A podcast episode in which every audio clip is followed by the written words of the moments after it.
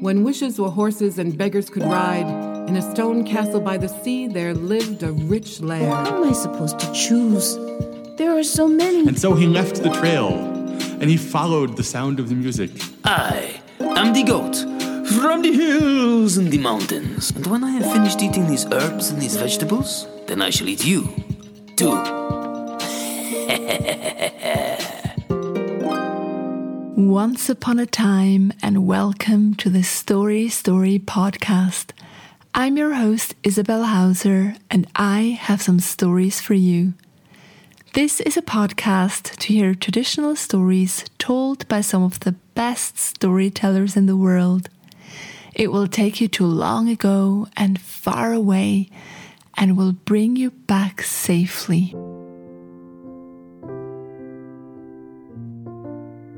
There is a small table on my kitchen balcony where I like to sit and sip my morning coffee, listening to the bird song like a meditation while basking in the silvery light of the morning sun.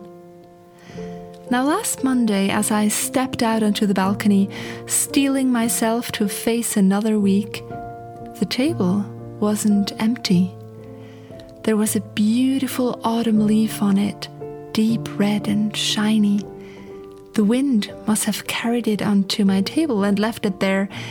I picked it up and placed it on the windowsill in my living room, next to the chestnuts I found on a forest walk, happy about that unexpected gift from nature.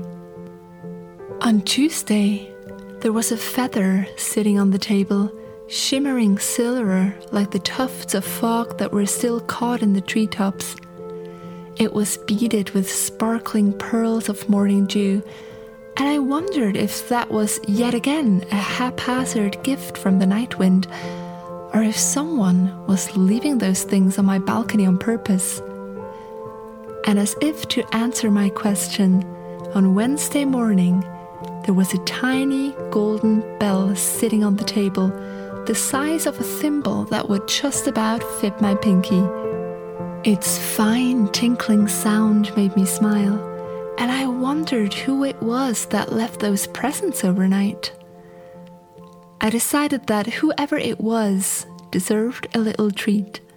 I had just filled up my stash of chocolate truffles from our local chocolatier, so that night before I went to bed, I put a truffle on a saucer and left it on the table, and then I went to sleep. The first teller for this episode is Nora Dooley. Nora is a Massachusetts based storyteller, educator, children's author, and creator of Stories Life, a high school storytelling curriculum and storytelling program. On her website, you can find fantastic material on all sorts of stories, from fables to heroic tales and riddles. In this episode, Nora Dooley shares the tale of Jufa soup and money. Soup and money. Now Jufa had a piece of bread, and he was walking about the square thinking to eat it when he was attracted to the smell of some delicious roasted meat. There, just in front of the restaurant, the smell was wafting out. Oh, Jufa decided to sit right down in front of that restaurant and eat his bread with the delicious smell of roasting meat. Well, he was sitting out there looking raggedy and crazy as he did, and the restaurant owner came out and said, What are you doing? And Jufa was scooping up the smell and eating the bread. He said, I- am eating your smell. And the restaurant owner said, Really? Really? So you're eating my smell, and you think that you can do that without paying for it? You owe me two coins for that smell. Jufa picked out his pockets and showed him, I don't have any money. Well, that's enough of that. We'll come to the judge. So the restaurant owner took Jufa before the judge. Judge, he said, this man has been sitting in front of my restaurant enjoying the smell of roasted meat, and I have asked him to pay me for it, which he has flatly refused to do. The judge said, Really? So it was the smell of roasted meat that he was eating with what? A piece of bread, said the restaurant owner, and enjoying it. What a smile you should have seen on this silly sot's face. Well, said the judge, what have you to say for yourself, Jufa? Jufa said, Your Honor, he has asked me for two coins, and I would ask you that if you would loan me two coins just for one moment, I would give them right back to you and you will see how I will pay my debts. You promise to give them back, Jufa? said the judge. Yes, yes, said Jufa. So the judge gave him two coins, and Jufa stood up and dropped them, ching, ching, on the table. And he looked to the restaurant owner and he said, Have you heard those two coins drop? And the restaurant owner said, Of course, what do you think? I'm not deaf. Well, then, said Jufa, I have paid for the smell of your meat with the sound of my money. And here are your coins back, Judge. I think everybody's even. The fairy tale sponsor for this episode is Shoemakers Elves Staffing Agency. Times have never been busier, so we are hiring. The world is full of people who have 99 problems and no time to take care of them, but you aren't one of them. No, you are looking for a job. Your skills are manifold and you reach peak performance levels around midnight. Your cheerful personality makes you a delight to work with, but it wouldn't make you want to sing or make other noises while swiftly working away. As a plus, you are known for your nimble fingers, quick wit, and light footedness. Helping others is your greatest joy in life, and you are happy to be paid in the form of clothing and or food. You're capable of applying yourself to a wide variety of tasks, from mundane occupations like sewing shoes or preparing feasts, to Herculean endeavors like mucking stables, up to magical challenges such as spinning straw into gold or making royal offsprings disappear overnight. Are you interested in joining the ranks of our much sought after elves?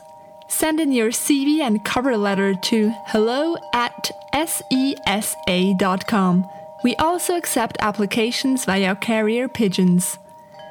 We pride ourselves in having the best qualified staff, so do include references that will confirm your proficiency in all requirements listed above. We can't wait to hear from you. Shoemakers Elves Staffing Agency, making the world a more organized place, one night at a time. The patron for this episode is Renee Kimray. Not only is she a generous supporter of the podcast and patron of the arts, she also has the magical ability of shaping clouds simply by looking at them.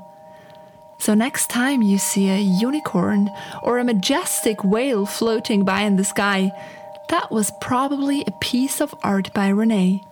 And not only that, she can also make bits of clouds disappear in her hands when she is hungry and Renee tells me that depending on the weather and time of day, clouds taste like popcorn, cotton candy, or vanilla ice cream. Oh, I hope that one day I'll get to have a bite of a cloud too.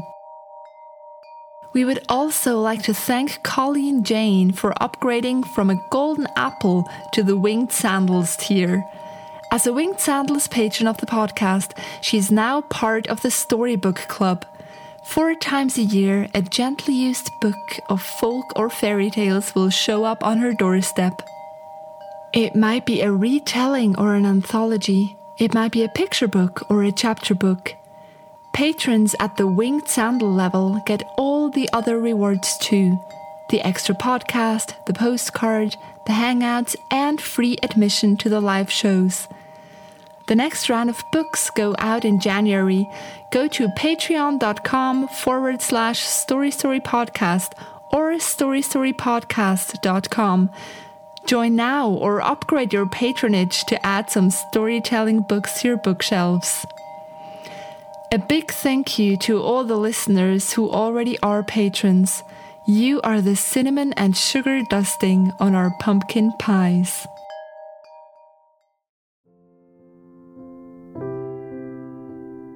On Thursday morning, the chocolate truffle was gone, and on the saucer sat a pebble, so round and perfectly white that for a moment I thought it was a pearl. I smiled and thought I'd try my secret Santa's taste for savory things. Lately, I've been really into olives with herbs, so that evening I put an olive out on the saucer. I don't think it went down that well though, because on Friday morning I found the olive almost intact, with a tiny sprinkle of what looked like half chewed and spat out morsels on the side. That didn't prevent the creature from giving me another present though. On the saucer there sat a raspberry, plump and deep pink and juicy. I popped it in my mouth and oh, it was the sweetest piece of fruit I had ever tasted, a tiny explosion of flavor on my tongue. To make up for the olive, I left out two chocolate truffles that night. They were gone by Saturday morning, replaced by a tiny candle in a walnut shell. It smelled sweetly of beeswax, and I wondered once again who the creature was. I was tempted to wait up that night and spy out of my kitchen window to catch it. But as a storyteller, I have, of course, heard all the stories and knew better than to give in to my curiosity. And on Sunday morning, the most magical gift of all awaited me. There was a rose petal on the table, and on it something that caught the light of the morning sun and reflected it in all the colors of the rainbow. First, I thought it was a large drop of morning dew, but when I looked more closely, I saw that it was, in fact, a crystal cut like a diamond and probably equally precious. I could hardly believe my eyes, and in my heart, I knew that this seventh present must be the last. So that night, I left out my last truffle, my favorite kind, the Christmassy one filled with almond paste and gingerbread spice. I also wrote a tiny thank you note for the seven magical mornings. And on Monday morning, both the truffle and the note were gone but painted on the saucer with what looked like tiny chocolate covered fingers was a tiny heart. There were no more presents, but ever since I have been more alert to the small gifts and wonders of nature that are all around us. Spiderwebs beaded with dewdrops, glistening in the sunlight like fragile pieces of art empty snail shells with their perfect spirals, leaves that look as if painted by hand. And it made me think of something that Yeats, my favourite Irish poet, once said The world is full of magic things, patiently waiting for our senses to grow sharper. I am so curious to hear what wonders you have discovered in your time out and about. Please let me know. I'd love to hear from you. The second teller for this episode is my lovely co host Simon Brooks, who is about to release his fifth album of folk and fairy tales, titled A Flight of Stories More Secondhand Tales Told by Simon Brooks. With stories from England, Eastern Europe, Japan, and Africa, and original music between tracks, this is a great 65 minutes of listening pleasure for the whole family. Filled with hope and humor, Simon delivers the stories with his fabulous character voices and vocal sound effects, which will transport you wholeheartedly to places far, far away, and, as we like to say, will bring you back safely. I guarantee you that the album A Flight of Stories will make a wonderful holiday present for friends and family Get your hard copy now on simonbrooksstoryteller.com. And to get a flavor of his fabulous telling already now, you'll now hear Simon Brooks telling the much loved tale of the stone soup. Once, a very long time ago, in a war torn country, there was a young boy and a young girl who took care of each other. The world they lived in was not friendly, and food was hard to find. They would go from village to town, searching for something to eat, looking for clothes which may have been thrown away, or shoes that might have been discarded, clothes and shoes better than their own. One day, they came upon a village, and, as usual, began to knock on doors. It had been a few days since they had last eaten, and they were hungry. Windows closed, curtains drawn, shutters locked, and no one answered the children. House after house, door after door they went, calling out for some food, but getting none. Even a crust of bread, if you have some to share, they cried out. A small amount of porridge, if you have enough to share. At the end of the street, they sat down exhausted on the ground outside the last house. The girl looked at the boy. An idea seemed to spring to her mind. She said in a loud voice, If only we had a great kettle, we could find some rocks and make stone soup. The boy turned and looked at her as if she were mad. His voice was almost a whisper. What are you talking about? Stone soup? Shh! The girl turned so she was almost facing the house, which they sat outside of. Don't you remember when we were staying in that big town where the blacksmith let us use his huge cauldron? Oh, that soup. The lad still looked confused, but raised his voice. Yeah, that stone soup tasted really, really good. The curtains in the house twitched, and a face peered out. If only we had a kettle to cook with. The curtains twitched again. The face had vanished, but after a moment the front door opened and a large kettle rolled out. At first it appeared to be coming out of the house all by itself, but then, to the children's surprise, the boy and the girl saw a little girl pushing it. The lad went over to help. The little girl thanked the boy for the help as they sat it down next to the village green on the stone cobbled road. This is for you to make stone soup with. Uh, I've never had stone soup. What's it like? H- how'd you make it? The young girl smiled. It's easy to make. All we need is a couple of stones, three if you're having some, and some water, and this pot. We need to half fill the kettle with water. We'll get it from that well over there. Come on. The two girls went over to the well and began to haul up water. The boy found some long, strong, fallen branches to set the kettle on. He rolled them over the cobblestones of the road and got the kettle to sit on them. He then found sticks to lay beneath the blackened copper pot. As the girls half filled the kettle with water, bucket by bucket, the lad started a fire beneath the pot. When the flames licked the sides of the kettle, the three of them went in search of stones. What does stone soup taste like? It's not too bad, but in, the, in a town outside Paris, the mayor gave us some onions to put in the soup, and that made it taste even better. The little girl suddenly turned and ran back to her house. Moments later, she reappeared with an armful of onions, followed by her mother. Just where do you think you're going with those onions, young lady? This boy and girl are making stone soup. They said it tastes better with onions. Well, we said the mayor of this town we were in gave us onions once for stone soup. It did give it depth. What on earth is. Wait, is that my kettle? Yes, Mum, but they're hungry. The girl said they hadn't eaten in days. Give me those onions and come back to the house.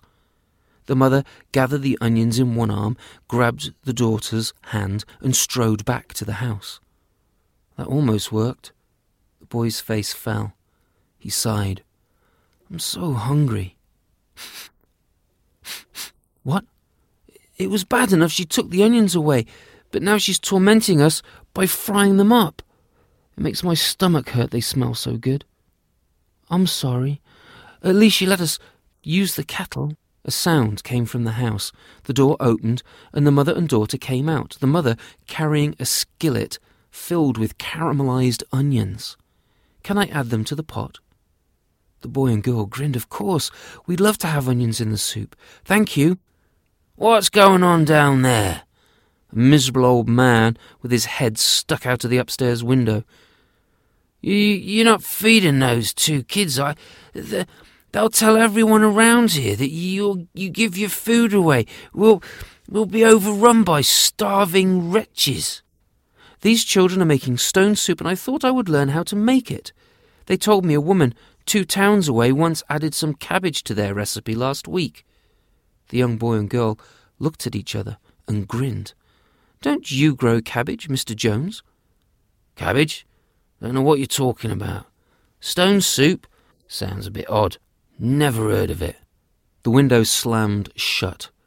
Mr. Jones's front door opened, and out he came with a small sack. Me cabbages didn't do well, but I got me some parsnips, and they might taste all right, if you want them in the pot. I think it would make a nice addition, don't you, children? The boy and girl nodded and smiled. Thank you. A sharp faced woman stuck her head out of her front door. What's all this noise out here? What's going on? The young lad and his friend told the lady about the stone soup. They once had mushrooms. The woman scowled but came out with a bag of mushrooms. So, what's this stone soup you're all talking about? Been a long time, Mr. Jones, Mrs. Temple, Angela. They shook hands. Angela was the name of the little girl. Well, it wasn't long before more people came out of their homes, and each in turn added potatoes, tomatoes, garlic, parsley, barley, and chives. Other vegetables, herbs, and spices were added as more people came to see what was happening. When the baker came out to see for himself what was going on, he went and fetched some loaves of bread. The girl and the young lad looked at these people, who look so tired, so sad, slowly start to talk and then joke with one another.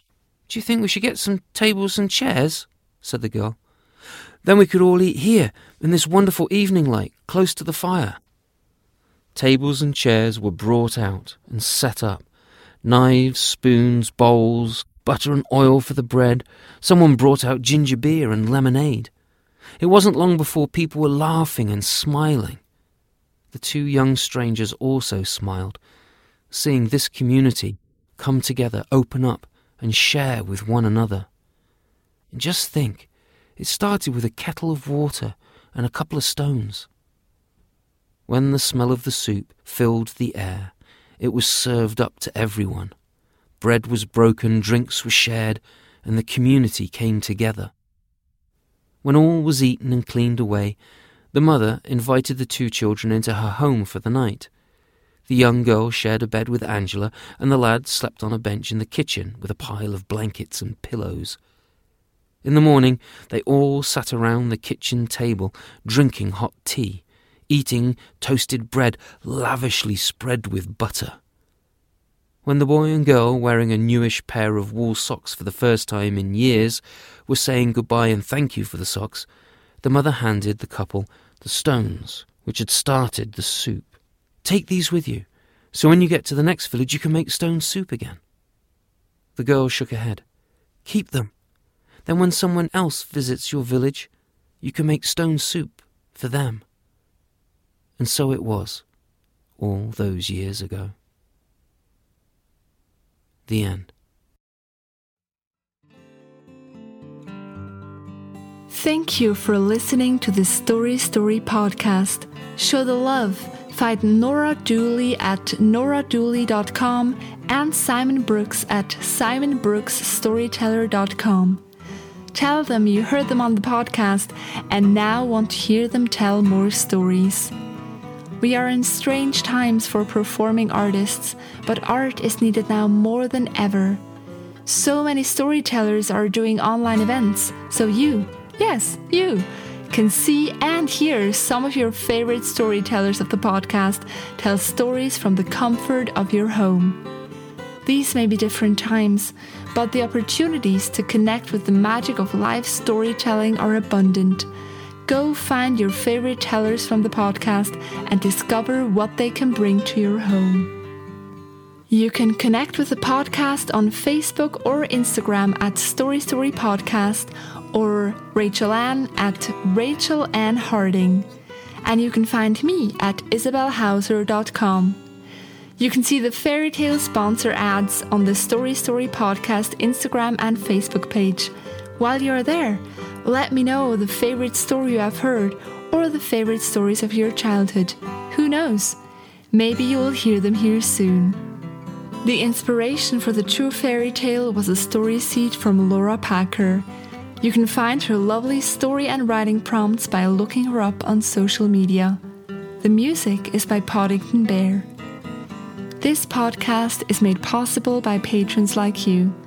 Consider becoming a patron or joining the mailing list to get podcast goodies or writing a review on Apple Podcast, which helps other story lovers find and enjoy the show.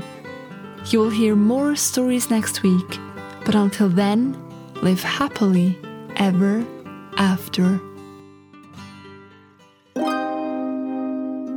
Mary Kate opened up the door, and there, on the doorstep, wrapped in his own blanket, was her baby. And to this day, Anansi spins webs so that he can catch the flea, the fly, and the moth that got away. If you go down to the lake on a clear day, when the water lies as calm as a sheet of glass, you can still see the rooftops of the castle glittering in the sunlight. And if you listen really closely, you can even hear the festive music from the royal court.